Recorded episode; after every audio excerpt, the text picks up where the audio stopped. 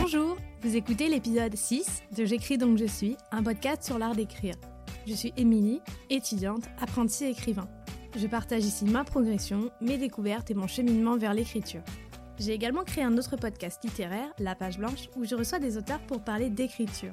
J'écris donc je suis est un podcast publié toutes les semaines et vous pouvez suivre son actualité ainsi que celle de mes autres podcasts sur le compte Instagram La Page Blanche-du-bas podcast. Alors aujourd'hui je vais vous faire part des doutes qui m'ont pris un peu de cours à mi-parcours du NaNoWriMo et de comment j'essaye bon gré mal gré de transformer ces doutes en force pour m'y remettre. Vous pouvez vous abonner depuis votre plateforme d'écoute pour ne rater aucun épisode. Et si vous aimez ce podcast, vous pouvez me le dire en laissant une note et un avis sur Apple Podcast et en le partageant autour de vous. Bonne écoute Voilà, ça y est. J'étais bien partie sur ma lancée depuis le début du mois de novembre. J'étais à fond sur mon nouveau projet, le manuscrit avançait bien. Et là, depuis quelques jours, patatras, je n'y arrive plus du tout. Plus l'envie, plus la motivation, rien, niet, nada. Mon compteur de mots est bloqué à 26 786, pour être très précise.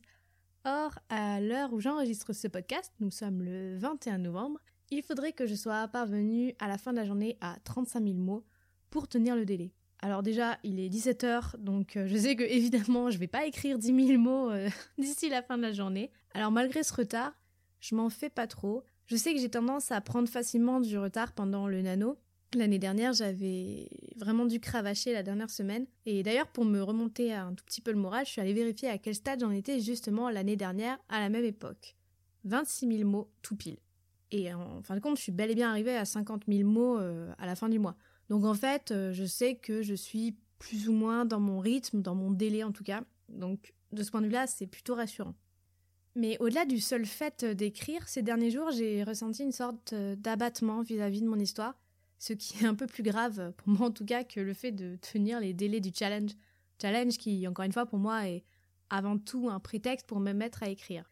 Ce projet, ça fait un petit moment qu'il tourne dans mon esprit et il était jusque-là plutôt clair, précis, détaillé dans ma tête et j'y croyais vraiment. Ce qui n'était pas vraiment le cas quand j'y repense euh, pour mes précédents manuscrits. Et là, quand je me suis jetée dans l'écriture, j'étais très enthousiaste. Euh, je découvrais au fur et à mesure mes personnages. Euh, certains se révélaient de manière plus ou moins prégnante, plus envahissante même que ce que j'avais imaginé.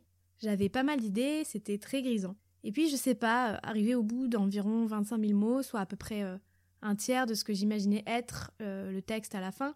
Oui, je fais des premiers jets plutôt courts en général.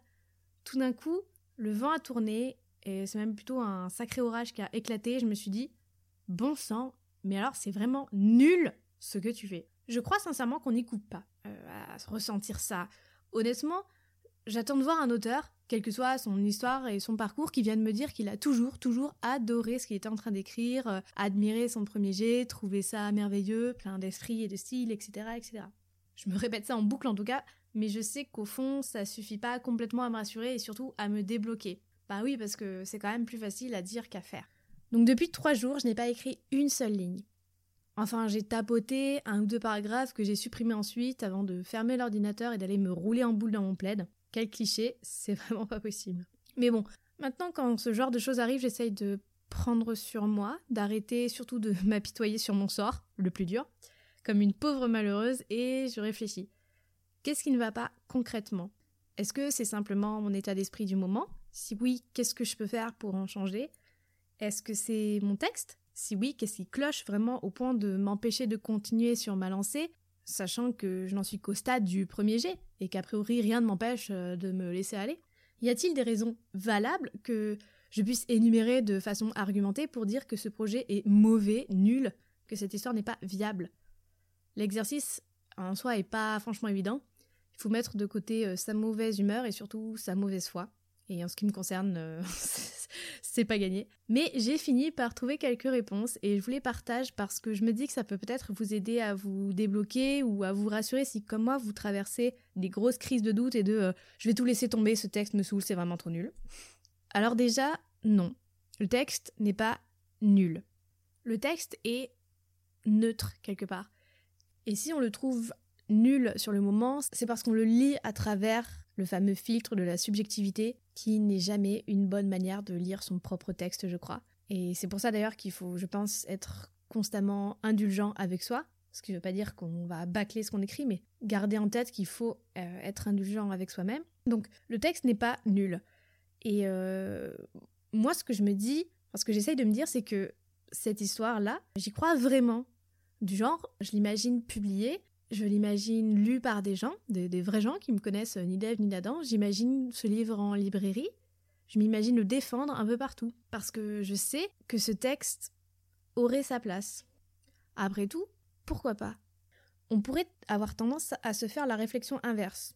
C'est-à-dire qu'il y a tellement de romans publiés, on est noyé sous la masse, on n'arrivera jamais à être soi-même publié parce que la concurrence est trop rude, les maisons croulent sous les manuscrits, et si par miracle on a la chance de se faire repérer et d'être édité, eh bien on n'arrivera jamais à sortir du lot parce qu'il y a trop d'auteurs, de premiers romans, des livres absolument formidables. C'est clairement ce que je me disais avant, et euh, jusqu'à récemment, j'arrivais pas du tout à m'imaginer en fait euh, être publié et faire partie euh, de ce, de ce, de ce monde-là. Et puis j'ai décidé de retourner le problème et de voir les choses différemment à partir du même point de départ. Il y a tant et tant de romans publiés chaque année, alors pourquoi est-ce que je n'aurais pas moi ma modeste place là-dedans Sur les centaines et centaines de livres qui sortent chaque année, tous ne sont pas des grandes réussites, tous ne sont pas absolument géniaux, merveilleux, ni même forcément très bien écrits. Moi-même, ça m'arrive de lire des bouquins que je n'apprécie pas spécialement, ni dans le fond, ni dans la forme. Je me dis comment est-ce qu'on peut écrire ça, c'est vraiment mauvais, j'aime pas du tout. Bon, mais c'est quand même publié, ce sont des romans qui trouvent leur public. Ce que je veux dire, c'est qu'au fond, après tout, si je suis pas un génie, j'écris probablement pas aussi bien que les auteurs que moi j'admire ou qui caracolent en tête des ventes et des succès critiques, mais probablement aussi, je n'écris pas plus mal qu'un autre. Et dans l'échelle de talent entre guillemets publié, je dois bien avoir ma place quelque part peut-être au bas de l'échelle, mais une place quand même. Et se dire ça, je sais pas, ça change beaucoup de choses.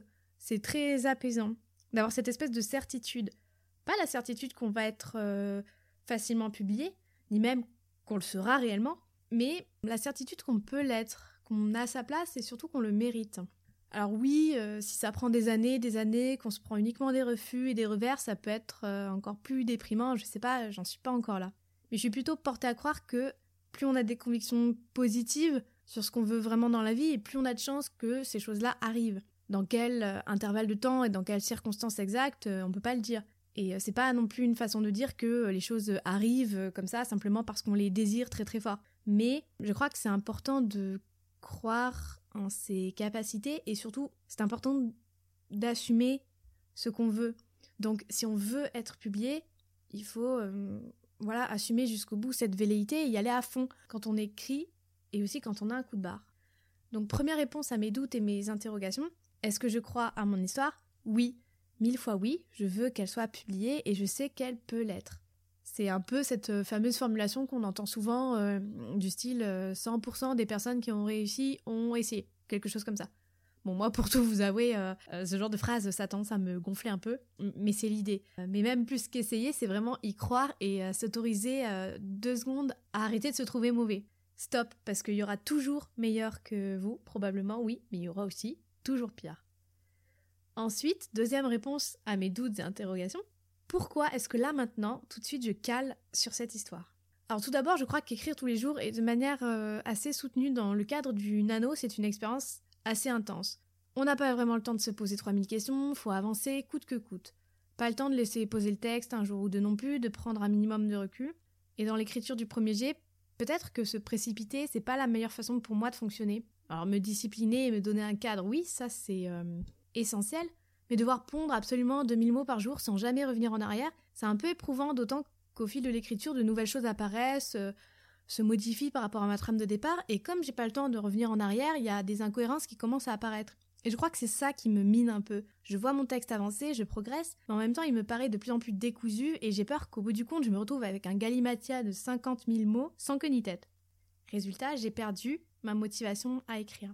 Voilà, je crois que j'ai mis le doigt sur mon problème du moment. Problème qu'il faut évidemment s'attacher à régler rapidement parce que hum, le fait d'arrêter d'écrire, ça va me déprimer encore plus et après, c'est un cercle vicieux qui n'en finit plus. Donc ce que je fais à ce stade, encore une fois, c'est que euh, j'essaye, tant bien que mal, d'arrêter euh, l'autoflagellation, J'arrête de me dire Oh mon dieu, j'ai rien écrit pendant deux jours, c'est terrible. Parce que non. D'ailleurs, en fin de compte, ça m'a permis d'appuyer sur pause, de laisser poser un peu le texte pour, je l'espère, mieux repartir ensuite.